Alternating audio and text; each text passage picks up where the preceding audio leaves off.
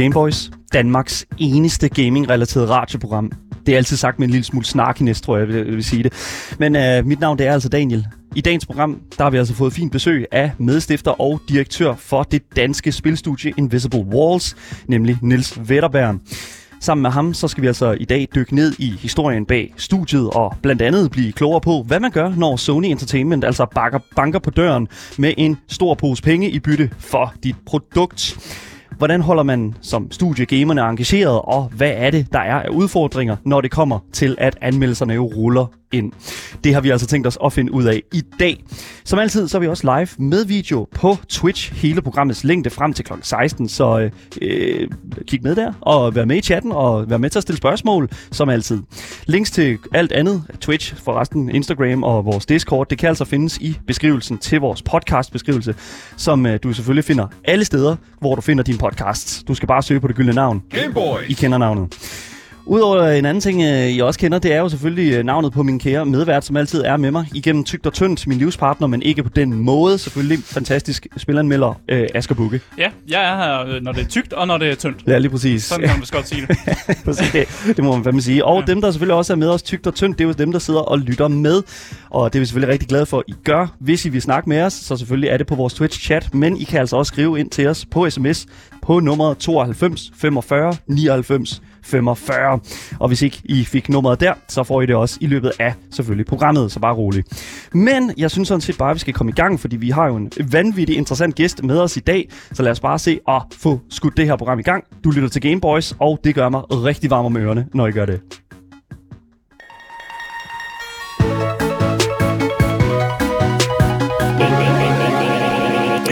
Ja, Nils A. Witterberg, medstifter af det danske spilstudie Invisible Walls. Lad mig bare starte med at sige velkommen til programmet.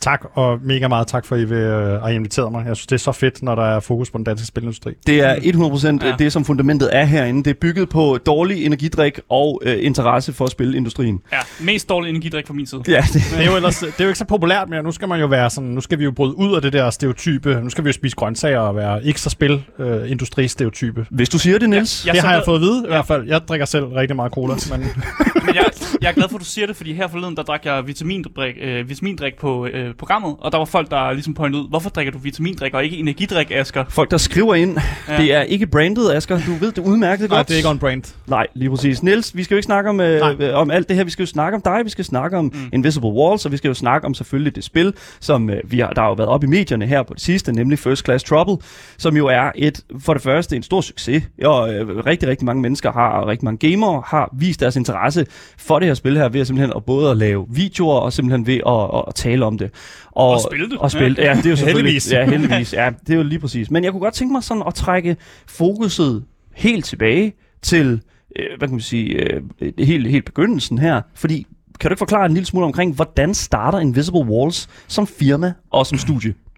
Altså, det er jo faktisk en ret lang historie, hvor vi skal sådan et godt stykke tilbage. Mm. Altså, jeg er ikke personligt fra spilbranchen oprindeligt, jeg er fra filmbranchen, og øh, på et tidspunkt så øh, var jeg så heldig at arbejde sammen med nogle rigtig dygtige filmproducenter, øh, som stiftede et selskab, som sådan gerne ville både lave lidt film og lave noget spil, noget, noget transmedia hed det på det tidspunkt, ikke? Øhm, og det udviklede sig over årene, og, og jeg mødte nogle gennem det, dem jeg arbejder med i dag, og Sebastian og David og en masse andre forholdet. Og vi øh, lavede faktisk et andet spil, der hedder Poria Beyond the Valley, øhm, som var sådan et adventure puzzle game. Det gik overhovedet ikke særlig godt. Altså, det gik sådan til faktisk middelmådet, men, men middelmådet, det, det klarer sig selv særlig godt. Mm. Og som man siger, så divergerede vi lidt mod filmfolkene. De ville gerne lave mere film, og vi ville egentlig gerne lave mere spil. Øh, og så, så skiltes vores veje der. Vi, vi stiftede Invisible Walls. Mm. Hvordan er det så gået for den anden, altså den anden ende af den her? Jamen, filmfolk, de, de lever jo i bedste velgående. De er jo både statsstøttet, og, øh, og så er de jo også rigtig dygtige. Ikke? Så Mm. på den måde, så går det rigtig godt for dem. Og jeg synes jo også, det går fint for os, kan man Ja. sige. Hvem er klarer sig bedst? Ja, det, tror, det har de vel nok. De har haft en længere løbbane. Altså, øh, Okay. Så, så jeg tænker, at de, de har allerede klaret alt det, de skulle Mm. i virkeligheden. Ja. Men du har stadig ting, der skal klares. Jeg har masser Ja, af ting, der skal ja. klares. Jeg er jo en ung sjæl endnu. Altså selvom jeg ser meget, meget gammel ud, så har, så har jeg noget, der skal nås. Hvor gammel er du? Altså jeg er 40, snart 40, ikke? Ja. Så 40, fed og færdig, er det ikke det, man siger? Jeg vil sige, du klarer det godt. Lad os Ja, sige tak. det på den måde, Niels. Det, jeg, jeg, jeg står her øh, med min store skæg, og jeg synes, jeg ligner en 60-årig. Jeg ved ikke, det, det, men det er bare også, hvad det er. Nej. Udover det. Det er også lige meget. Men nu det, der er med det, det er jo, at, at det lyder jo som om, at I, I kommer fra øh, altså, I kommer fra en ideologi, som, som har været, at der skal være noget filmisk, der skal være hvad kan man sige, en vision for det produkt, som det bliver produceret her. Men, men de mennesker, som der jo sidder bag, altså, de har jo også en stor rolle, der spiller. Hvor mange ansatte er I for, hos Invisible Altså, Walls? lige nu er vi 16, ikke? og så er der, det er sådan lidt, øh, det, det veksler lidt, øh, og mm. der er også tre øh, deltidsansatte og sådan noget. Mm. Men altså, vi er jo oprindeligt fire founders, som er David, Kasper, øh, Sebastian og mig. Mm. Øhm, og øhm, man kan sige, historien, altså ja, der er meget vision og sådan noget bag det, men altså en stor del af det har også bare været følelser frem, ikke? Mm. Øh, vi havde selvfølgelig en idé om, hvad det var, vi ville lave, men, men det tager også lang tid. Det har taget tre et halvt år at, at komme hertil, kan man mm. sige, og have et færdigt spil. Mm. Har det været hårdt? Det, ja, det synes jeg.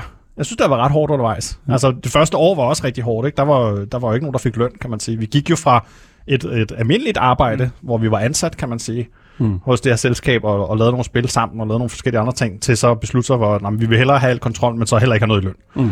Øh, det, var da, det var da måske sådan lidt retrospektivt en hård beslutning at, at kaste sig ud i. Men det er jo gået relativt fint, øh, ja. selvom det har været en lang rejse. Ja. Der er også, det kommer vi sikkert også ind på. Ikke? Der er jo mange ting ved at lave sådan et spil, som ja. når man er sådan en ung studie som os, som man, man er dumt dristig, tænker, det finder vi ud af undervejs. Og så ender det jo med, at det er lidt svært at finde ud af. Ja.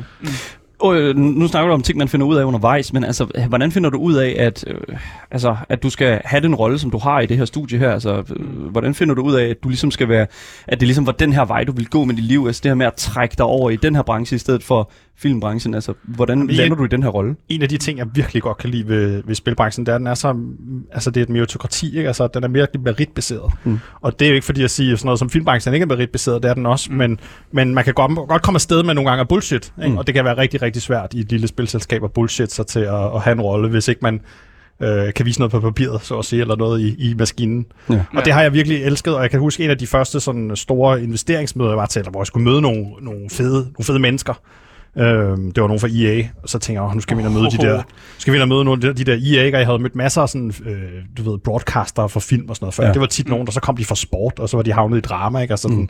lidt mærkeligt. Og så møder jeg ham her fra EA, som er sådan en chef, og så siger han, åh, hvordan har I bygget den der shader og sådan noget. Så han har jo selv lavet computerspil, mm, og havde jo, havde jo selv den der enorme indsigt, og var, altså, udover interesseret i forretningen, så forstod han også alt, hvad vi lavede. Ja. Og lige det sekund, der tænker, okay, her hører jeg hjemme, altså, det, det er fantastisk. Ja. I stedet for, men altså, det blev ikke så, det, det var meget det var meget ærligt, ikke? Ja, øh, og, så samt, ja. og så samtidig den anden store tiltrækning, jeg rigtig godt kan lide, det er, at, øh, at man er så tæt i forbundet til kunden. Altså, hvor man, når man for eksempel, nu kan du have med, han er meget min erfaring, ikke?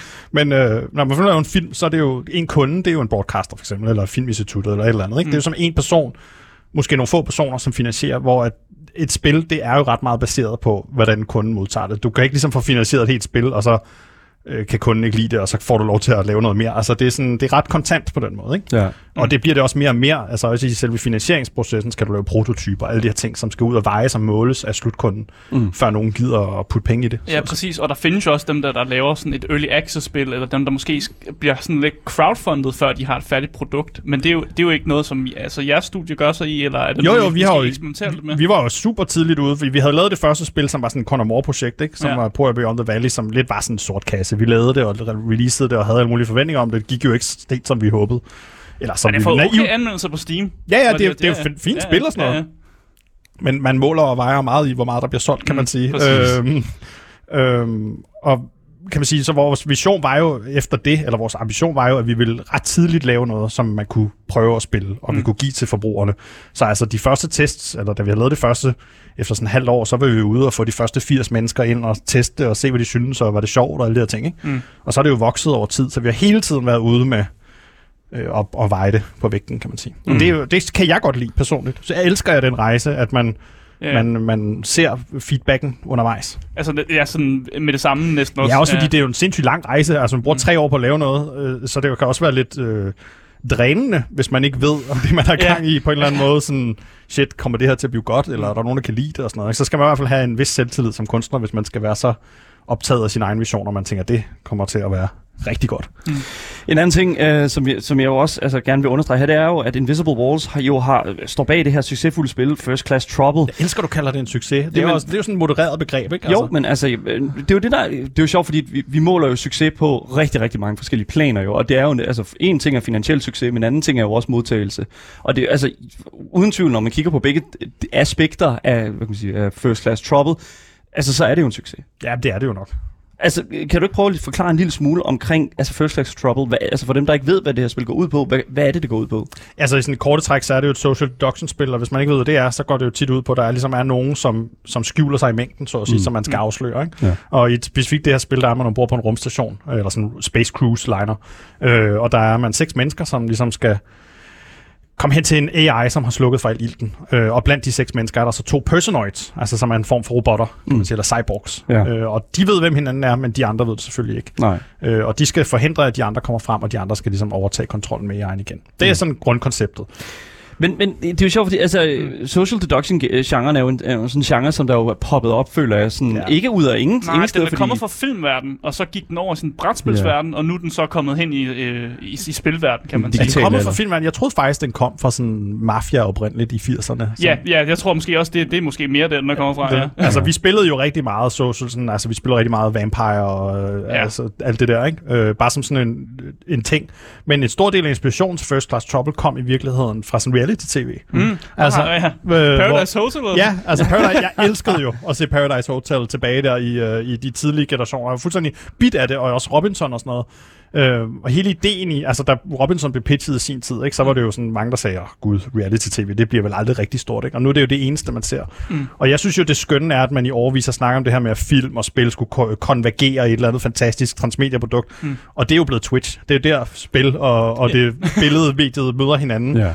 Og jeg synes jo, det er fantastisk, at i stedet for, at vi har seks mennesker, der sidder på en øde ø, så er det faktisk i virkeligheden spillere, som skaber alt det drama, som vi før i tiden ville have siddet og kigget på fjernsynet. Og derfor streaming mm. er så fantastisk, for det er jo rigtige mennesker, som har rigtige følelser.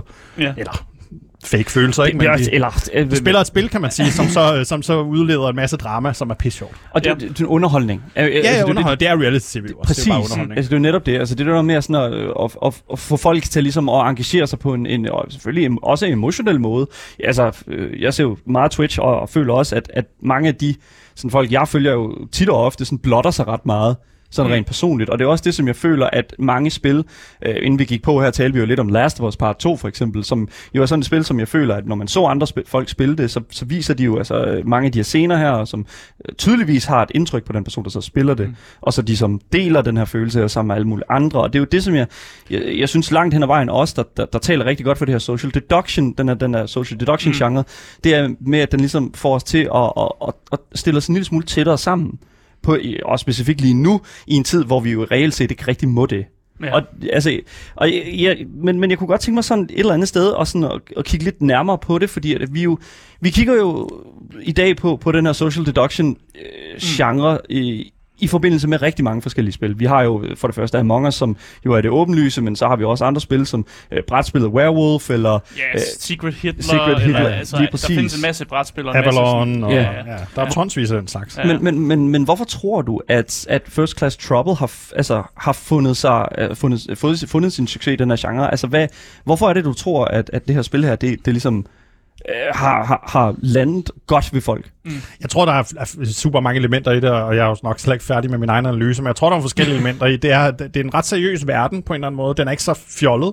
Mm. Øh, og det er talt i virkeligheden imod os i starten. Ikke? Man siger klassisk set, at hvis man skal lave et hit, så skal man helst lave, eller noget, der er mainstream, skal det helst være cute. Ja. Og der man sige, der er mange os jo ramt rigtig godt plet, ikke? Ja, Men jeg tror, at en af grundene er, at vi har, vi har en del hardcore social deduction fans, som elsker vores spil. Og det er blandt andet, fordi det fremstår lidt seriøst, men samtidig har det her element af humor. Mm. Øhm, og så tror jeg også, at regelsættet er meget, meget komplekst.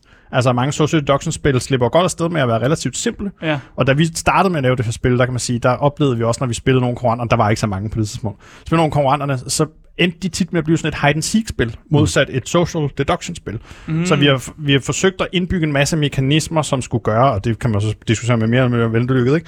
En masse mekanismer, som skulle skabe en masse modstand i spillet, så man ikke bare kunne løbe rundt med et våben, og så var det sådan hide and seek, og den, der fandt hinanden først, havde ligesom Mm. vundet. Så, så du mener, at jeres social deductions øh, øh, spil, det øh, skiller sig meget mere ud fra øh, The Ship for eksempel, eller populær Among Us, fordi de kan noget andet end de to, fordi de, de to andre spiller for simple, er det du siger? Nej, jeg synes ikke, det er for simpelt, og i virkeligheden taler jeg jo også, altså i virkeligheden bør alle spil jo være simple, alle call bør være simple. Det er bare sjovt, i, i, i det forløb, vi har skabt First Class Trouble, der har der været meget sådan diskussion om, vores spil var for komplekst. Ikke? Mm. Men det er også, og det er der også mange, der irriterer sig over. Åh, oh, det jeg kan ikke forstå, der er der ikke nogen tutorial, eller hvordan, hvad er målet og sådan nogle ting. Mm. Men når man så har spillet det lidt, så øh, opstår der også en vis sådan... Øh, kompleksitet i det, som gør det sjovt at blive ved med at spille over lang tid. Øhm, og det tror jeg er en af, en af delene, i hvert fald de hardcore fans, vi har, øh, er rigtig glade for, at de kan blive ved med udfordringer. Så nu er vi også ved at lave custom games, som gør, at man, Man kan... kan putte nogle ekstra elementer på. Ja, man kan putte nogle ekstra elementer og styre elementerne selv, kan man sige, så man kan udfordre mm. sig selv endnu mere. Men er det fordi, du har, du har siddet og kigget på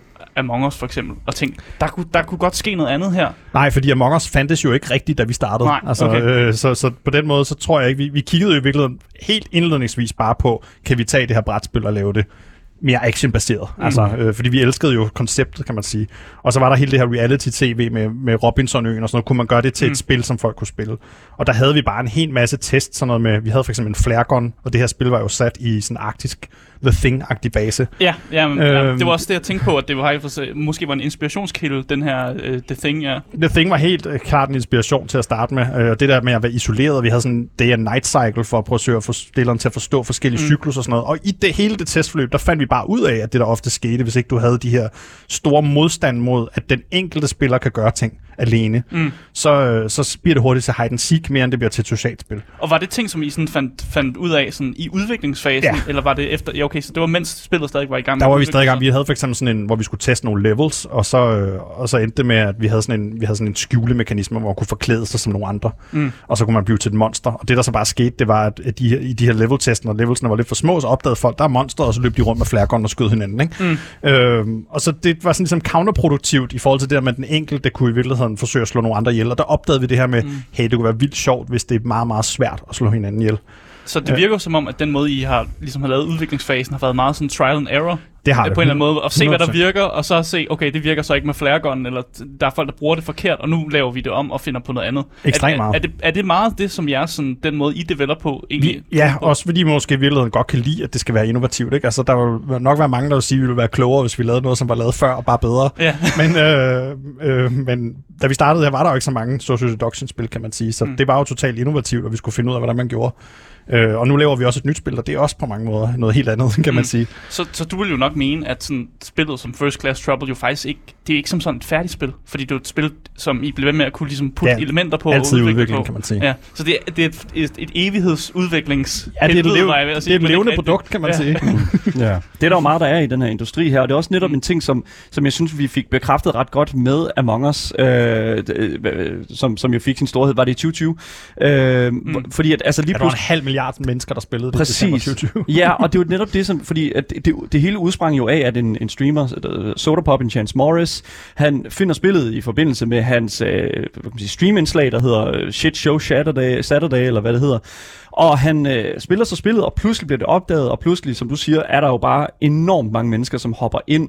Da I ser det, hvordan er jeres reaktion så? Fordi altså, det her, Among Us er jo netop sat jo standarden, mm. og altså, når I ser, at et andet social deduction-spil ligesom dukker op her på radaren, og ligesom tager den her kæmpe store øh, fanskare og siger, yes, det er sådan, at det fungerer. Hvordan, hvordan har I det med at se det?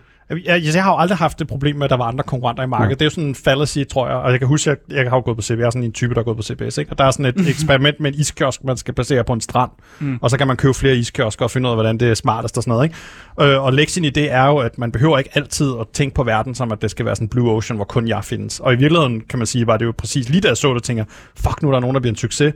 Men det hjalp os jo faktisk, for der var mm. rigtig mange investorer, og sådan noget, der ikke forstod, hvad det var, vi ville, og mm. sagde, at det der social deduction, det er sgu da noget niche noget. Det, det bliver aldrig stort. Mm. Og så kom Among Us og swipede pladen, kan man sige, med den fleste spillere nogensinde. Ikke? Ja, lige Så var pludselig meget, meget nemt at forstå, at social deduction-genren bliver stor. Ja, præcis. Altså, øh, det er jo heller ikke øh, kun Among Us, der får øh, lov til at, at have alle de her streamere, der sidder og spiller, fordi La- Lactean, som har skrevet ind på vores Twitch-chat her, skriver jo også, at øh, hvor må det være vildt at have lavet et spil og se kæmpe streamere spille det. Øh, og han spørger sig her, hvordan var det at se folk som Valkyrie og Secuno og Offline TV spille jeres spil? Altså, jeg vil være sindssygt, hvis jeg ikke sagde, at det var fuldstændig vildt. Ja. Altså, jeg sad jo op midt om natten, mens Valkyrie spillede, øh, fordi det var, det var en kæmpe oplevelse. Mm.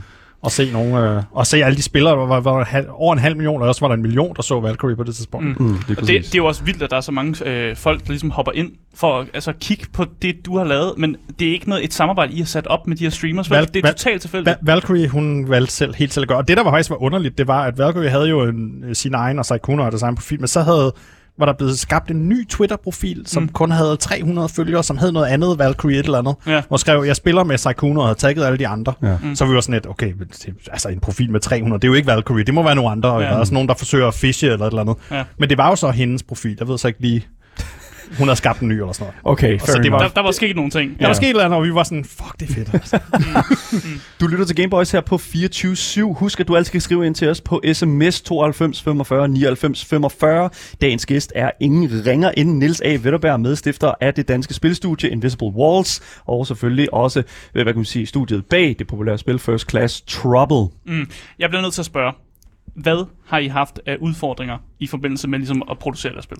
Hvad har været de største udfordringer? Altså den første største udfordring, vi havde, det var jo det her med, at det var nyt, øh, og at re- reglerne, når vi sådan præsenterede det til, også til investorer, også til det Danske Filminstitut, som vi har fået støtte fra, det var, er der nogen, der vil forstå, hvordan det her spil, altså hvordan kommer man i gang med det? Det er jo super kompliceret, og hvad er målet, og alle de her ting, ikke?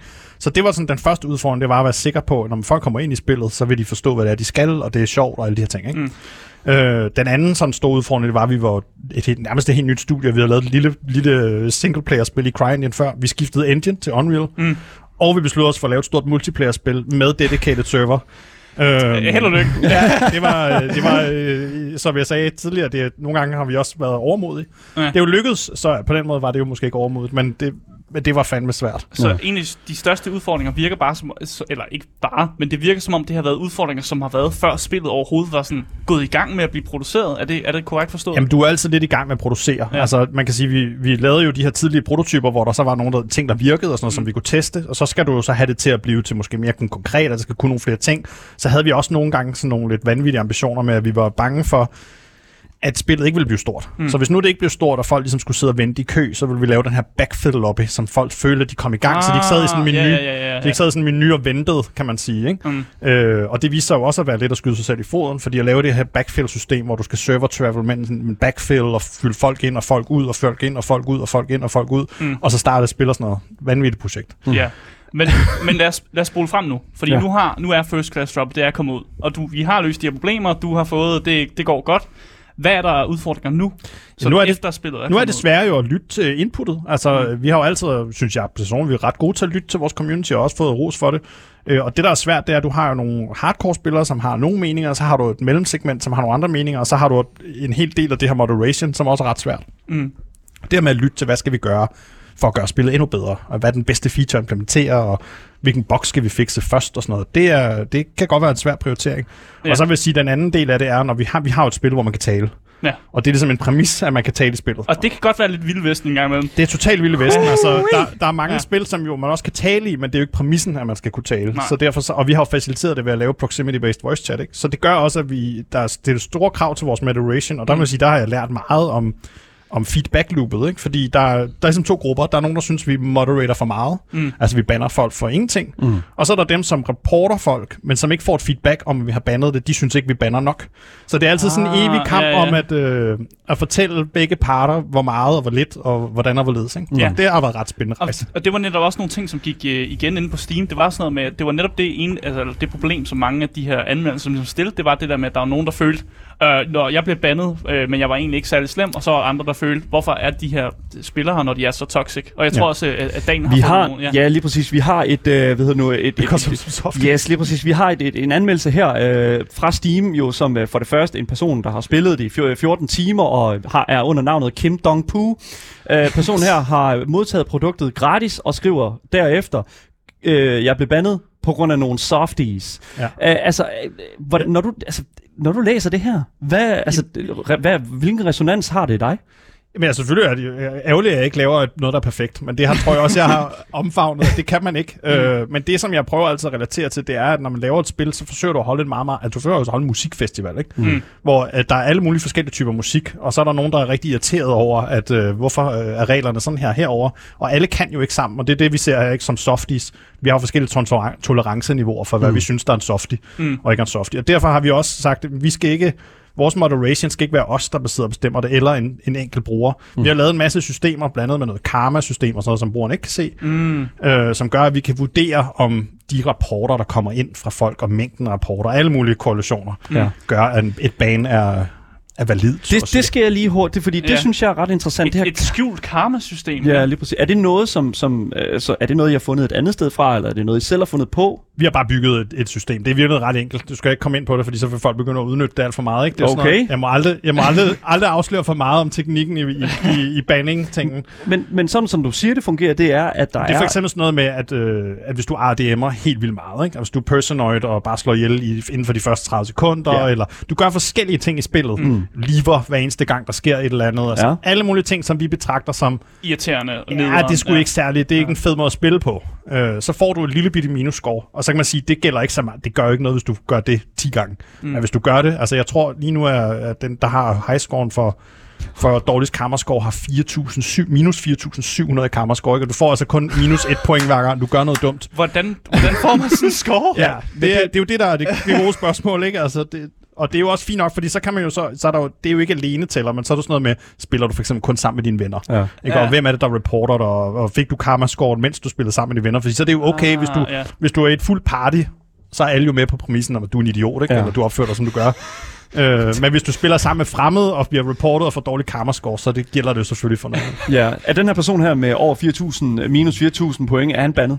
Han eller hun? Nej, fordi øh, som, altså, han spiller faktisk rigtig meget sammen med sine, sine egne venner. Så Okay. så er det Så han er, han er en idiot over for sine venner, Ja, og så vurderer I, det er sgu okay. Ja, ja. Det synes Det jeg må han jo godt. Altså, han må jo Niels, godt. det synes jeg, det er lidt uh, vildt at antage, at de er okay med det. Altså, det, Hvis han ikke er reportet ellers, kan man sige. Så hvis der ikke er nogen reports, han har en dårlig karma-score, men der ikke er nogen reporter ham, så må man jo antage, at folk, de, de egentlig er okay med Ja, det. for det kan jo også være, at han bliver mobbet af sine venner. Og så, så kan I jo Ja, heller ikke... der er- Det ville jo være vildt nederen, så. Fuck! Ja, ja. nu er vi ude i noget sølvpapir sat her, Ja. føler jeg. Det, og Jesus. Men det, er, teorier, men det er en kæmpe ting, og man kan sige, vi har også, øh, vi har også øh, skrevet nogle blogposter, som skulle forsvare Mm. øh, flere gange, hvorfor er det, vi overhovedet gør det. Mm. Og det er fordi, jeg simpelthen synes, at, at det er absurd ikke at gøre det. Jeg synes, man er nødt til som virksomhed at tage ansvar for at forsøge at skabe et rum, som, om man så lykkes med det eller ej, så Mm. bare prøve at skabe et rum, som er rart. Altså det er jo, apropos alle mulige andre ting, vi måske også skal snakke om, Altså som virksomhed har man bare et ansvar for, at alle har det godt, om man mm. så lykkes med det eller ej. Så må Mm. man fandme prøve.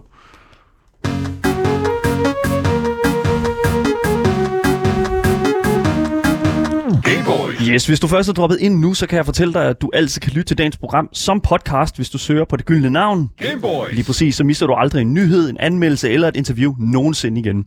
Husk også at give os en anmeldelse på Apple Podcast eller Spotify, hvis I synes, vi fortjener det. Og hvis du vil skrive ind til os, så er telefonnummeret 92 45 99 45. Mit navn er Daniel Mølhøj, og med mig i studiet har som sædvanligt min fantastiske medvært, Aske Bukke. Yep, yep. Lige præcis, og selvfølgelig dagens vært, Niels A. Vetterberg. Tusind tak for selvfølgelig at være her sammen med os i Tak. dag. Det er godt. Øhm, ja, vi skal jo øh, videre, og jeg synes faktisk, at det, der er interessant her, det er jo, at du, øh, at du siger jo her, at, vi har, at de har et ansvar for det Som her med, firma, ja. som firma, og så ligesom at holde øje med de her mennesker, som, som er rundt i spillet, og som har en eller anden form for, øh, for, for altså, adfærd og den slags. Og jeg synes faktisk, det bringer os relativt godt over i, øh, i, i, i, i lidt af det samme, som vi havde fat i her, nemlig de her anmeldelser. Mm.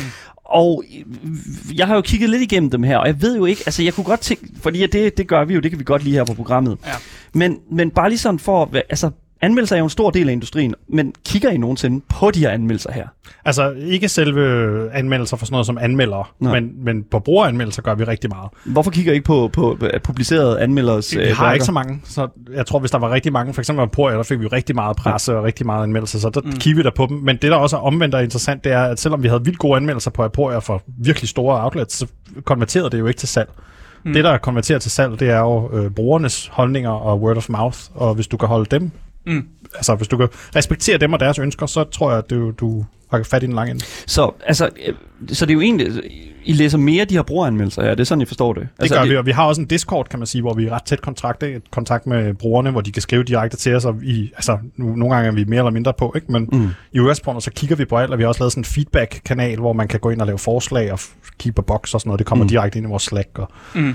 Så det virker som om, du er mere interesseret i en, øh, en, altså en brugers anmeldelse end en professionel journalists anmeldelse.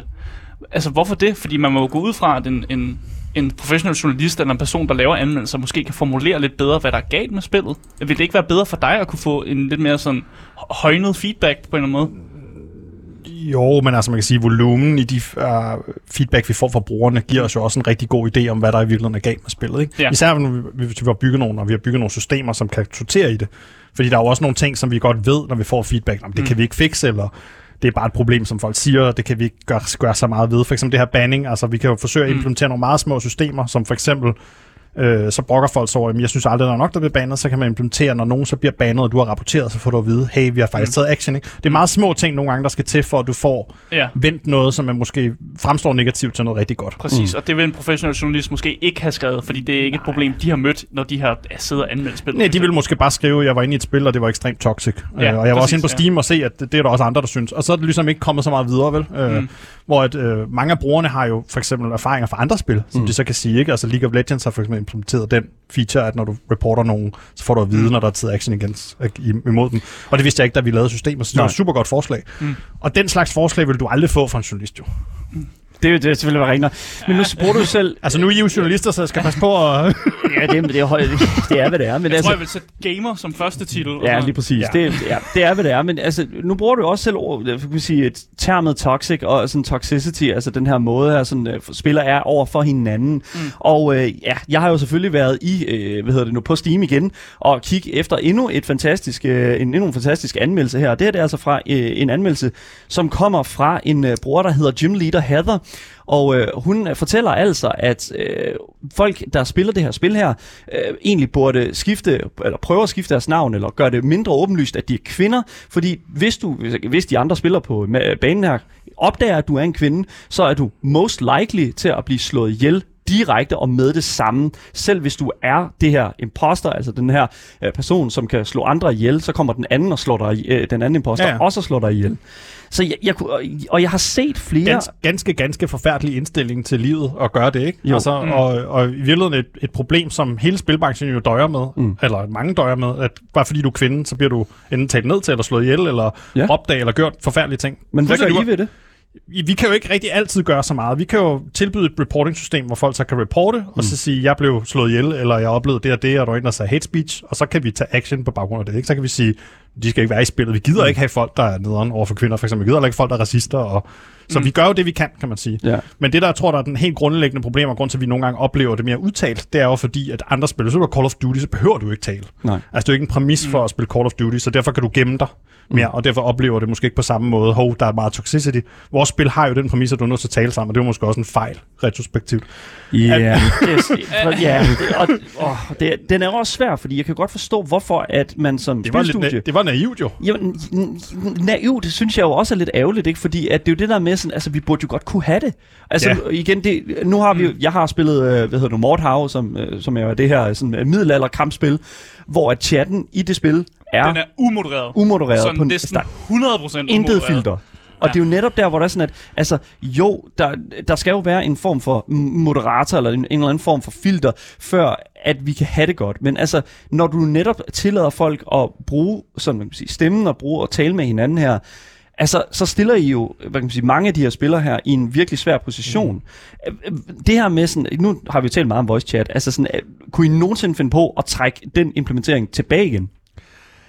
Øh, det, det er et godt spørgsmål. Vi har jo prøvet på et tidspunkt, fordi der var mange spørgsmål ret tidligt, om, om, mm. øh, om vi kunne helt lade være med at have voice chat. Mm. Øh, og der havde vi jo sådan lidt måske lidt tankegang, at det kunne vi være at have det emote wheel, ikke? Øh, og prøvede at lave alle mulige ting med det her emote wheel, hvor man kunne sådan sige, nej, det tror jeg, jeg stoler Mm. på dig og sådan noget, ikke? Og udtrykke alle de her følelser. Mm. Men der er jo ikke nogen, der har brugt det. Og der er stadig ikke nogen, der bruger det til andet end bare at lave sjove ting, ikke? Altså, Mm. så, så, så jeg har faktisk svært ved at se, hvordan vi sådan helt skulle gøre det. Og vi har også prøvet at implementere en tekstchat, som man så på en eller anden måde kunne det er, den tror jeg måde, vi har løst det bedst på, og som der har været mest positivt, det er, at i stedet for, at vi skulle sidde og moderere, så har vi overladt det til total self-moderation. Øh, I den forstand, at nu kan du gøre det helt, så jeg kan blokere en spiller. Ikke? Så Okay. jeg behøver ikke sidde og vente på, at vi for eksempel tager action. Hvis jeg bare synes, du er pisseirriterende og nederen, og jeg gider have noget med dig at gøre, så skal du trykke blok.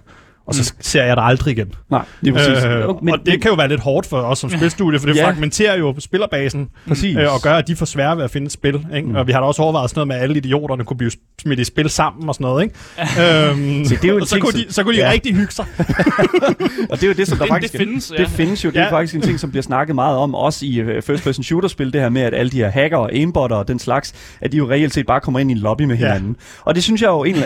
Jeg synes, det er en helt fantastisk ting. Send them to the island, ikke? Ja. Altså sådan ud med dem. Så kan de se, hvem der hacker bedst. Yes, lige præcis. Ja. Hvem har de hurtigste Det er sådan hacks? ligesom at dope sig til Tour de France. Ikke? Sådan, så kan alle, hvis alle doper sig lige meget, så er det lidt det samme. Så laver vi sådan et, så kalder vi det noget andet. Så kalder vi det Ja. Dope France eller sådan noget. Eller noget skal bare andet. kalde det second class trouble. Det er sådan en, Second class, jo. Jo, ha, da, da, da. Ja. Men altså, jeg, jeg synes jo, jeg synes det er interessant, fordi at, altså, Among Us klasser er jo ganske udmærket uden det her, som vi kan sige, in-game voice chat. Hvis folk de vil snakke med hinanden, så har de jo Discord eller whatever, Ja, Teamspeak, noget andet. Ja. noget andet. Og altså, tænker I aldrig, altså, tænkte I ikke det ind, dengang I sådan implementerede den her stemmeting her, at, at, at det skal folk nok få styr på, specielt når man sådan så, okay, Among Us klarer sig fint uden. nej. Nej, Men vi havde jo ikke Among Us på det Nej, nej, men Det var altså- lang tid før. Mm. Øh, nej. nej. Det korte og dumme svar er nej. Det Mm. tænkte vi ikke over. Så det er også helt okay. ja, altså, det er jo fair nok, det kan man jo ikke vide. ikke kalde det et dumt svar. Nej, nej. Nej, nej, det- men det er jo altså sådan, det er også fordi, det har jo været, et, det har jo været en, en ting, vi har grapplet med, ikke? Mm. Altså, som vi har brugt tid og energi på, og vi vil jo rigtig gerne løse det, fordi jeg synes jo også, at det er sådan, det tager lidt... Øh, det, tager, det, det gør mig sådan lidt disillusioneret på menneskehedens vegne, Mm. at det her overhovedet kan finde sted. Altså, jeg synes Mm. simpelthen, det er så underligt. At jeg, Ja. Og jeg, er jo også, jeg går også selv ind og spiller mit spil nogle gange, og oplever nogle mennesker ind i spillet, og jeg tænker, altså, hvad, Mm. hvad er du for et menneske? Ja. Altså, og jeg er sikker på, at de Mm. sidder derude og er sikkert ikke så forfærdeligt, som de fremstår i spillet.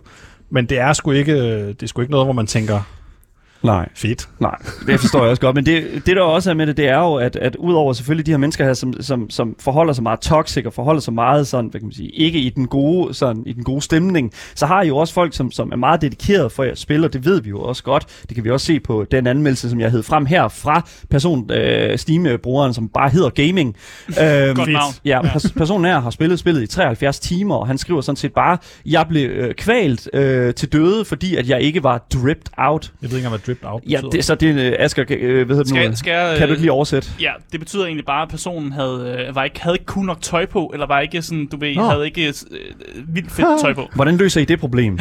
Ej, det, det, det, tror jeg ikke, jeg kan rigtig forholde mig til. Jeg tror også, det er vigtigt at nævne, at den, det er stadig en uh, thumbs up anmeldelse. Det er ja. Ja. altså en god anmeldelse, Ja. ja. og, og den bliver måske også skrevet i sådan en lidt en, en, en spøg af en art. Det ved vi ikke, om det gør.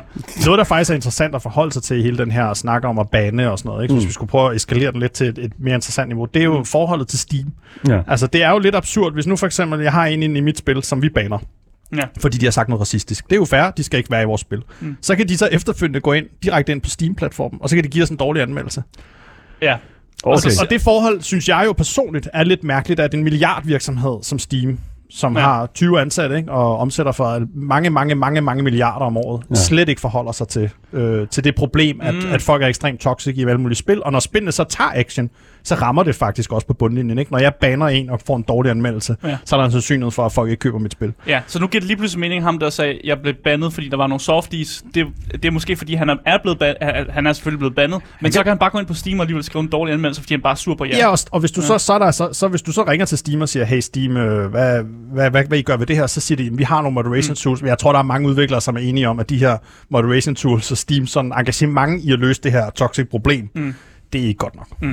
Lad mig øh, vende over til noget helt andet, mm. Mm. bare lige for at skifte øh, emne. Fordi at, øh, jeg elsker at sidde og researche, jeg elsker at sidde, når vi har nogle mennesker inde og sådan noget, så jeg har været inde og kigge på jeres hjemmeside. Mm. Den er ikke super opdateret, det Nej. tror jeg godt, I ved, det, men det er også okay. Øh, men jeg faldt over alligevel over nogle spændende ting. Øh, jeg kiggede under jeres projekter, og der kan jeg jo selvfølgelig se de her tre spil, som, som I har produceret. Øh, men der var et spil, som jeg ikke kunne finde nogen Ja. steder. Altså det nye spil, Et spil, der hedder Just Perfect. men det er vores næste spil jo. Ja, og, og der var ikke nogen uh, link til nogen Steam, men kan du forklare lidt om det her Just Perfect så? Ja, altså jeg kan godt sådan i korte træk, jeg vil ikke forklare for meget, for okay, det skal også være en ja. overraskelse, når det kommer. ja. Men det er jo det er sådan en, øh, en åndelig forlængelse af det, vi er allerede i gang med, kan man sige. Det er stadig co-op, og det er stadig multiplayer. Mm. Øh, og så prøver vi at, igen at, sådan, at finde nogle elementer, som ikke er prøvet så meget før. Det handler om, at man spiller sammen med en partner, og man har et hus sammen. Øh, og så kan man så øh, selvfølgelig maintain det hus, altså passe på det. Ja. Øh, og de andre, som spiller i de andre hus, de kan så sabotere dit hus. Ikke? Så du handler om at forsvare dit hus, ligesom en base. Ah, ja. Så det er en form for... Øh, Neighbor Wars. Ja, det er sådan neighbor wars, Ja. og, og det som social deduction elementet er så, at man kan have en affære med nogen fra et andet hus. Så du kan vende hele spillet på hovedet undervejs, ikke? Ligesom ah. i en Ah. klassisk lille kultisak Ja. øh, suburb, kan man sige. ja, okay. Så det er sådan, det er God point, RTS, RTS møder social deduction, eller hvad man skal sige, ikke? Det er sådan et stort begreb at bruge, genre Okay. at bruge, men Så det er ikke fordi, det var, jeg, jeg var jo bange for, at det var et spil, der var blevet fjernet? eller nej, var nej, nej, sket det er, Okay. det, er, det er starten på næste ting, kan man sige. Fint nok, så vil jeg bare gå videre til, at jeg også fandt noget andet interessant, som jeg simpelthen var nødt til at finde ud af. Jeg kunne se, at I havde et mobilspilssamarbejde, som omhandler John Dillermand. Ja, Noget af et kontrovers, ja. øh, hvad Er det sige? Og, ja, det vil jeg da sige. Det var da kontrovers nok til at blive fjernet, både fra æderen øh, og fra, fra diverse hjemmesider øh, fra, fra producenten. Altså, øh, John Dillermand, altså... John Dillermand, så hvorfor hænger I, hvorfor flyver I ind på den IP? Altså, det gør vi, fordi vi kender dem, der laver det, kan man Ja. sige først og fremmest. Ja. Og, så, øh, og så kan man, da vi tog det, så... Øh, vi laver jo ikke så meget work for hire. Mm. Og den del af work for hire, vi laver, har vi oftest lavet, hvis vi, var sådan et, hvis vi ikke helt vidste, hvor vores likviditet ville være mm. inden for de næste måneder. Mm. Så kom det her projekt ind for højre, og vi tænkte, det vil vi rigtig gerne lave, fordi det er mobilspil, det har vi ikke lavet før. Så Mm. kan vi få noget kompetence for det. Mm. Udgive et mobilspil. Det Ja. samarbejde med DR, det har vi heller ikke prøvet før, det kunne også være sjovt. Mm. Og så synes jeg personligt, at øh, John Dillermand, øh, IP'en, er ret fin. Altså, Mm. øh, Mm. det er jo en af de IP'er, som har klaret sig bedst i DR i de sidste mange år, ikke? og den er lige Ja. blevet solgt til Spanien, hvor at, øh, er det, sjovt. det er den mest streamede børneserie i de sidste 10 år. Mm. Mm. Så altså et eller andet kan den jo. Og jeg har også selv Mm. nogle historier, altså øh, med min egen datter for eksempel, som da hun var ung, slet ikke havde noget forhold til det at have en. Og jeg kan jo Mm. se nu, når hun er kommet lidt op i de ældre klasser, så er det jo begyndt at blive ting, de snakker rigtig meget om, at du har en tissemand, og jeg har en tissekone, og Mm. alle de her ting. Og der synes jeg, at John Dillermand, de har jo haft en masse psykologer på. Ja. Øh, og de har forholdt sig en hel masse til de her ting. Og der er også en hel masse regler for, hvad vi må og hvad man ikke må, som jeg Ja. ikke behøver komme ind på nu, Ja. men som Ja, men det- forholder ja, sig ja. til, hvordan børn forholder sig til seksualitet. Som Men- jeg synes personligt er super vigtigt og super spændende. Ja, men er det ikke et stort, øh, stort sats et eller andet sted? Fordi lige nu, der har vi jo... Nå, sats? jamen, jamen, altså, fordi at, altså, lige nu har vi jo en enorm stor øh, hvad kan man sige, kontrovers kørende, blandt andet hos Activision Blizzard, øh, med enormt mange... De to ting har vel intet med hinanden at gøre. Men det er jo den her, hvad kan man sige, den her kultur, det her gamingkultur her, det her med sådan ligesom at inkludere en karakter, som er, hvad kan man sige, rimelig penisbaseret, når man tænker på, at hans navn er John Dillermand, og han har den her dealer, som, som alt muligt kan. Og altså, og så putte det ind i den her, tilføje det til den her spilindustri og den her spilkultur her. Er det ikke at fremme, hvad kan man sige, Og det er en lidt en vinkel. den her vinkel her? Altså, jamen, altså ja, det er en vinkel, Nej, jeg synes, men altså, altså... altså det kan godt være, det, det er meget muligt, og det, er også, det kan da godt være, at der er nogen, der har det sådan, som helt personligt, sådan, mm. som jeg har det, så synes jeg, det er ret vigtigt for børn at forholde sig til seksualitet på det tidspunkt, hvor de ønsker at forholde sig til den. Ja. Og for, øh, for drengen i den alder er det jo ikke en ting. Altså, du, jeg ved om du selv kan huske, hvordan du var jo dreng, men du havde ligesom bare en ting hængende, som var meget spændende, men som du ikke helt vidste, hvordan du skulle forholde dig til. Altså, jeg har stadig jeg har en jo- ting hængende, det skal bare lige huskes at at Ja. sige. Men, øh, men Jeg jeg... vil bare sådan for at prøve at eksemplificere, øh, hvor latterligt det er, når voksne seksualiserer børn, Ja. ja. og deres måde at forholde sig til ting på på den måde. Mm. Så da, jeg var, øh, da min datter var ret lille, tre eller fire, ikke, så kommer jeg ud af badet, Mm. og så kommer hun ud fra sit værelse, og så vil hun gerne vise mig noget. Og så tager hun bare ud over, hvad hun lige kan finde, ikke? lige tager fat i. Så ja. Ja. hun bare fat i dilleren på mig og siger, far, du skal lige komme med. Ikke? Og det, var sådan, det er jo mærkeligt for mig, men Altså, for et det er barn også- er det jo fuldstændig... Ja, der er ikke... Altså, Der er jo det- ingen Ja, ja. sammenhæng mellem... Det er bare, der, er bare, der hænger noget, jeg kan tage fat i. Ja. Smart, ikke? Mm. Øh, og det tror jeg bare, man skal... Jeg synes ikke, man skal linke sådan noget som Blizzard Activision og... Øh, Det er jo touchy, det er touchy det emne. Ja, det er totalt touchy, det kan jeg jo godt høre, Ja. øh, men, men sådan tænker jeg jo slet ikke på det. Jeg tænker det som noget godt. Og især hvis nu for eksempel det var en IP, som var kommet fra en eller anden fuldstændig obskur producent, og det ikke klarede sig særlig godt, og der aldrig havde været en psykolog inde over og sådan noget, så, Så tror jeg måske været- også, at jeg havde været lidt mere forbeholden, for så ville jeg gerne stille nogle spørgsmål, og det har vi jo også gjort her. Ikke? Men det er jo ret tydeligt, at både DR Mm. Og Made by Us, som er producenten, Mm. har forholdt sig enormt meget til de her sådan, touchy emner, som man kan kalde det. Mm. Men føler I også, at I måske skal sådan, øh, hvad, hvad kalder man det, når man går lidt på glas, eller sådan, at I også skal være lidt, øh, lidt forsigtige, når I kommer ud med det her mobilspil? Fordi Altså, I måske også er bange for, at I, vi, måske kommer, vi træder- kommer slet ikke ud med mobilspillet. Altså, det, er sådan, det er faktisk ikke en rigtig ting, vi gør så meget i. Det, Mm. det er et projekt, vi laver, og det er, ikke sådan, det er jo DR, der udgiver det. Ja. Det er jo ikke os, der okay. udgiver Nej, nej, det. men- Vi, vi arbejder for DR med Ja. ja. by os, og vi er rigtig glade for at lave det. Det er pisse sjovt. Mm. Øhm, og det er dejligt at have en, ting på Ramachan, og så personligt Mm. er min datter, er jeg blevet meget, meget populær i min datters klasse, ikke? fordi alle drengene synes jo, det er fabulous. Og jeg har fået den første John Dillermand-bog, der nogensinde er kommet. Den Hvad er underskrevet så? af Jakob og der står tal i, og så, altså, så, alt, Mm. så jeg er pludselig blevet Dad of the Year. øh, Nå, det, den. Det er godt. godt. Jeg, Ja. jeg altså, det er jo mere øh, værd end virkeligheden end al succes på First Class Trouble, der hvis min datter synes, at jeg er en succes. Det er Så, øh, så, så klapper jeg hele vejen hjem fra, øh, fra skolen. Det kan den, du vil godt forstå. Nogle andre, der også klapper, det er jo selvfølgelig også, hvad hedder det nu, Sony, fordi at øh, Sony... Øh, Det ved jeg ikke, om de gør. Det, det ved jeg heller ikke, om de gør, men det, det er jo det, jeg godt kunne tænke mig Det at finde ud af. Fordi altså, kan du ikke prøve at forklare os en lille smule omkring det her samarbejde med Sony her? Hvad, hvad, hvad var det, det, det udmundede sig i? Altså, der, er altså, jeg må ikke sige så meget, fordi vi har underlagt en masse teeth i uh, NDA'er, som man NDA, kalder det. ja, ja. Men øh, det udmyndte sig i, at vi ret tidligt sådan, øh, vi var med i noget, der hedder Tokyo Game Show, Mm. hvor vi mødte øh, nogen fra Sony, og så tænkte vi bare, at det var meget hyggeligt og sådan noget. Så gik der ikke så lang tid, så kontaktede de os, vi fik også en publisher, så kontaktede dem, og så kom der ligesom et, en, en aftale på bordet, øh, om at det kunne være sjovt måske at se First Class Trouble i, i Playstation. Det, mm. det snakkede vi så om noget tid, da vi så endelig underskrev, der var vi faktisk lidt bange, Mm. fordi der var der tre måneder, til vi skulle udgive, og Mm. de var ret specifikke med, hvornår de gerne ville have, det skulle ske. Okay. Og der troede jeg faktisk, da vi gjorde det, at det ville vi aldrig nå. Det ville aldrig ske. Hvad ville der ske, hvis I ikke nåede det? Øh, det, altså, det havde nok ikke været så fedt. så at sige. Øhm, fordi altså, når, jeg tænker jo sådan, altså, når, når en så stor mm. Hvad kan man sige, øh, organisme, som, som Sony jo er, lige pludselig kommer hen og siger, hey, prøv at høre her, vi anser jeres produkt som værende et, altså det er et Sony-produkt. Altså, så har jeg det sådan... Mm. Det var jo noget, vi virkelig gerne ville, netop ja. fordi vi, var, altså, vi, er jo- vi er jo et ungt studie, og vi er Mm. nye i gamet og sådan noget, så når der kommer sådan nogen og siger, hey, vi vil gerne kuratere ind i den her lidt specielle forretning, mm. så Mm. bliver man jo mega stolt, og så vil man jo gøre alt for at gøre det, fordi man tænker, det er jo exceptionelt. Ja, det er jo også noget skub, man lige får ind i øh, Helt, spillet. vildt, Ja. helt vildt. Altså, Mm. mm. Og man kunne også mærke det sådan, i forhold til, jeg snakker jo med mange sådan, investorer og folk og publisher og alt muligt hele tiden. Man kunne også mærke et skift fra, at vi havde ikke havde det, og til vi havde det, kan Mm. man sige. Ja, hvad, hvad fik I ud af det? Ja, altså, ved, ja. du siger et skift, altså, hvad, altså... Det er bare, det, det giver jo en, en, en kudos, kan man sige, at man har fået, ikke bare at det, at det er PlayStation Plus, men hele ideen om, at man har kunne levere til det. Også fordi vi er jo et spil, som så øh, pludselig fik 1,6 millioner brugere eller sådan noget, ikke, på Mm. mm. meget kort tid. Og det, at spillet fungerede, det er jo et, øh, et øh, kan man sige, en, et blåstempel af, at man kan finde ud af at bygge den teknologi, det kræver, at 1,6 millioner mennesker Mm. spiller et spil. Og så er der, Det i sig selv ja. som hold er jo en kæmpe præstation, synes vi. Mm. Og det tror jeg også mange andre tænker, at det, det, det er en god ting at kunne. Mm. Og det er flot. Mm, det sætter vel også et godt billede for jer, når I så samarbejder med andre samarbejdspartnere, må man tro, fordi nu har I kunne levere til det til Sony, så er der måske andre partnere, som I, som I også kan sådan, øh, samarbejde med, fordi de også ligesom har givet det her blåstempel. Ja, og det næste spil, kan man sige, der vil, nok- der vil ikke være samme spørgsmål, som der er, når man laver sit første. Nu havde vi lavet et spil før, ikke? men Mm. det var ikke et multiplayer-spil. Mm. Mm. Det, når man lavede sit første spil, så er der jo en masse spørgsmål. Kan Ja, ja. de, og vil de, og og kan de stå øh, testen og timer og sådan noget, ikke? Mm. og deadlines. Og det man sige, det har vi jo så vist nu, det kan vi godt. Mm. Så, så, så de spørgsmål forsvinder jo lidt, ikke? Ja, lige præcis. Eller ikke forsvinder, men de bliver mindre udtalt. Og det, man, man beviser sig selv, og det, er jo- det, er jo, det kan jeg udmærket forstå, at det er, jo, det er jo et eller andet sted rart som firma og som, som aktør, at man jo et eller andet sted går ud og siger, alright, vi har, vi har ligesom det her på det rene. Det er næsten den største gevinst ved det, vil jeg sige. Præcis. Altså, men, men, men I, så I har ligesom fået en lille smule af, af- den her, sådan, det her fundament, som Sony har kunne tilføje, men der må, altså, I, I også tjent på det. Altså, I har Jamen, også er tjent godt på det. Ja, at vi har faktisk ikke tjent så... Altså jo, vi har omsat indtil videre ret Ja. fornuftigt, Ja. men det er også øh, en, en af de andre store ting, vi har gjort forkert i vores spil, kan man sige. Mm. Det var, at øh, da vi startede, der var vi rigtig bange for, at folk ville rage quit, når de blev dræbt. Ja. Ikke? Øhm, og det gjorde jo så, at hvis nu folk rage og du var host, så ville hele spillet falde fra hinanden. Mm. Øhm, så derfor så gik vi for, at vi var nødt til at have dedicated server. Mm. Øh, og vi var bange for at lave det, der hedder host migration, hvor at hvis en host quitter, så migrater den, ikke? Mm. Øh, fordi der var nogen, der sagde, at det kunne Call of Duty ikke finde ud af, så kunne vi nok heller ikke. Øhm, så derfor så lavede vi de- dedicated servers, og, og det er jo pissedyrt. Ja. Altså, det er fuldstændig vanvittigt dyrt. Ikke? Bare op til Sony købte vi for øh, tæt på et kvart million Mm. mm. i, i bare serveromkostninger for at være klar, kan man sige. Mm. Og det har vi så skaleret undervejs og sådan noget, men det koster rigtig mange penge hver måned at have server kørende. Det Og så hele porting-omkostningen, når den skal ja. foregå på så kort tid, også er dyr, og så er der nogle cuts og nogle recoupments og alle mulige andre faktorer, som gør, at det, selvom der er penge i det, så er det ikke, fordi det altså ikke sådan, at vi gra- vælter rundt i penge. Det er også dyrt at lave spil, ikke? Det koster 10 millioner kroner at lave First Class Trouble.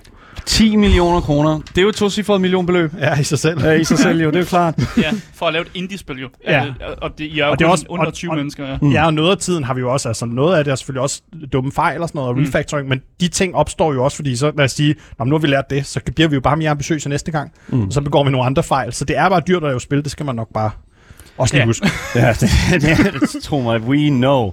Så jeg, jeg har et spørgsmål, som jeg virkelig, virkelig har glædet mig til at stø- stille, og det er jo netop øh, et spørgsmål omkring, fordi Sony-præsident Jim Ryan, han sagde jo tilbage i november 2021, at Activision Blizzards sådan udmeldinger og håndtering af hele deres Sexicane-sag simpelthen ikke adresserede det problem, der er i industrien, godt nok.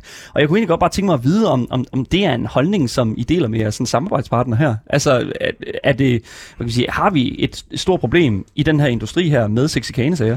Jeg, jeg kender ikke så meget til sexikane i det. Altså, der er lige lavet en stor undersøgelse, og den glæder mig super, for vi også selv har deltaget i, hvor Ja. folk ikke kun med sexikane, men bare generelt velvære på arbejdet mm. og, og, og magtmisbrug og alle de her ting. Og det glæder mig super meget til at se. Øhm, men jeg synes jo, det der er sådan lidt, lidt mærkeligt, det er, hver gang de her ting kommer op, hvor magten bliver misbrugt, så, mm. øh, så klemmer man ligesom sådan en form for uvidenhed. Om det vidste jeg ikke.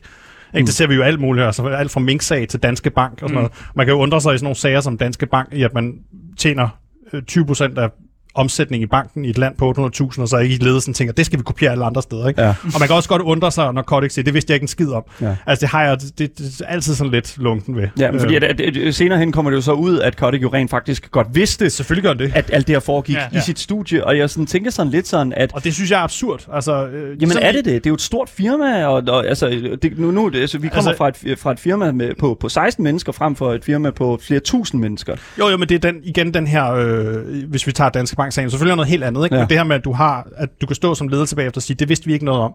Jo, men så kan man sige, så er det bare dårligt lederskab, vi ikke vidste. Fordi Mm. hvis der var 20% af omsætningen i hele Danske Bank var i Estland, med et land med 800.000, hvorfor tænkte de så Ja. ikke til årsmødet, hey, det æder med en god forretning, skal vi kopiere alle andre steder. altså, det er den Ja. samme uvidenhed, man altid ligesom ser, ikke? Hvis Kodik så var, var uvidende, så må man sige, så er han jo bare en dårlig leder, fordi han ikke har styr på sin biks. Altså, Ja. Mm. der, det, det der med at claime en eller anden form for uvidenhed, det synes jeg skulle er sådan et øh, magtens dårligste værktøj i kassen. Det virker jo så åbenbart ret ofte, ikke? Ja. Det ligesom bliver presset. Mm. Og det kan jeg måske også sige med lidt sådan... Øh, med sådan lidt, lidt retfærdighed over for mig selv, ikke? fordi jeg kommer fra filmindustrien, hvor der også, du ved, der har altid været historier, og man vidste jo godt, hvem der var nogle røghuller, ikke? Mm. Mm. Altså selvom der måske ikke lige var et bevis på det, eller sådan noget, ikke? Selv i Danmark gik der jo to år før, hørte jeg, at Kevin Spacey var sgu et røghul, ikke? Og han var ikke så sød ved folk. Mm.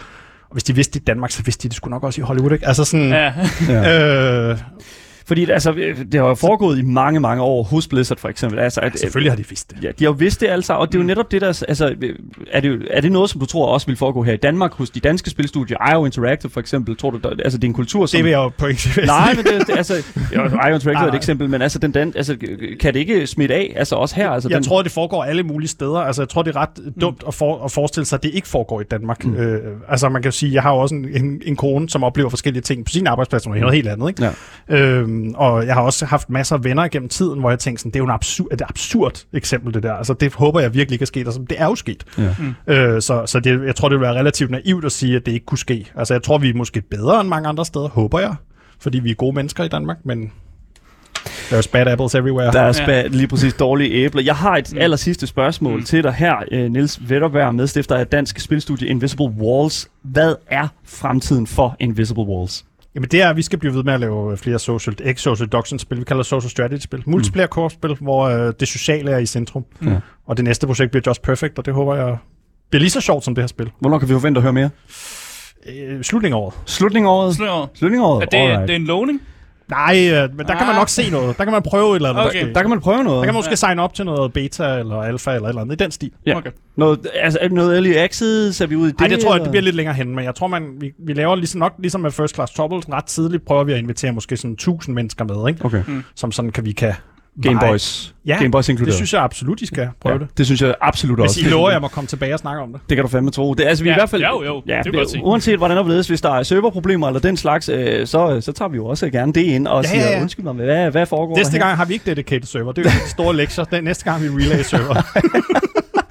Det er helt fantastisk. Som sagt, Niels A. Vetterberg, medstifter af det danske spilstudie Invisible Walls, og selvfølgelig producenten af det utroligt øh, succesfulde spil First Class Trouble. Det har været en kæmpe stor fornøjelse at interviewe dig der, med at have dig med på programmet. Tusind tak for at være med. Selv tak. Mange tak, for at I måtte komme. Selvfølgelig. Ja, jamen øh, jeg tror sådan set bare, at jeg vil slutte dagens program af med at simpelthen at sige, at øh, kæmpe stor tak til jer, der har lyttet med i radioen, fordi øh, for jer, der kommer der simpelthen nogle nyheder nu. Men vi fortsætter jo stadigvæk lige en times tid mere, helt frem til klokken 16 på vores Twitch-kanal Gameboys Show.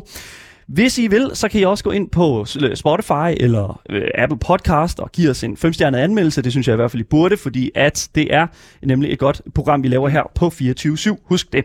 Men I kan også lytte til hele programmets længde, selvfølgelig som podcast, hvis I søger på det gyldne navn. Gameboys. Lige præcis. Og hvis I har nogle kommentarer til os, eller gerne vil skrive ind til os, så kan I altid gøre det, mens vi sender live her på Twitch, eller selvfølgelig på telefonnummer 92 45 99 45. Og I kan selvfølgelig finde alle kontaktinformationer i øh, vores øh, podcastbeskrivelse, selvfølgelig igen, hvis I søger på det gyldne navn. Gameboys. Det er meget vigtigt, at I gør det. Jeg vil gerne sige igen et stort kæmpe tak til selvfølgelig vores øh, gæst for i dag, selvfølgelig Niels Wetterberg, og selvfølgelig også til dig, Asger, min kære medvært. Tusind tak for Altid at være glad for at være her. Du er altid glad for at Ja. være her. Det siger du, men jeg, jeg, Ja, men jeg, der, jeg, jeg tror på jeg det. er glad. Og top tier gamer stået. Det er godt. Vi ses. Hej hej.